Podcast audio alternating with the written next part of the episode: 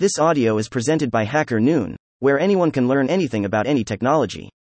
How to merge multiple Excel files using Python. By Luca Liu. In today's data driven landscape, consolidating information scattered across multiple Excel files is a common challenge. Fortunately, Python provides powerful tools to streamline this process, offering a more efficient way to merge and organize data. In this guide, we'll explore how to leverage Python's capabilities to effortlessly combine multiple Excel files into a cohesive and structured dataset. In the world of data, things get messy when you have multiple Excel files with the same columns. If you're looking to tidy up and merge them all into one file, especially when you need to go through them one by one, you're in the right place. This guide will show you an easy way to make sense of it all and keep your data organized.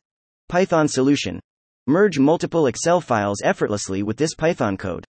Rocket using AND. The script navigates through files in a specified folder, combining them into init file. Just plug in your folder path, run the code, and voila!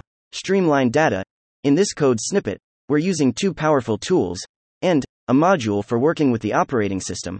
The function is the star here. It digs through all the Excel files in a specified folder, path, and collects them into A, which is like a neat table for our data. Now, for the magic moment, the last two lines.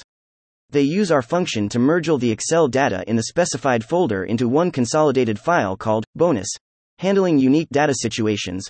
While we've explored solutions for straightforward data merging, let's navigate a slight detour to address more nuanced scenarios. Picture this your Excel files carry distinct dates in their names, demanding not just consolidation but a thoughtful integration into a final summary so that you can know the date of data in the final version. Situation 1. Data driven Excel file names.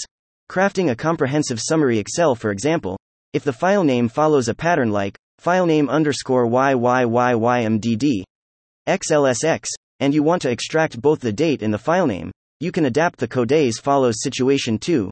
Streamlining data. Merging multiple Excel files into one WITHDISTINCT sheets named after each file now. Let's pivot to another scenario.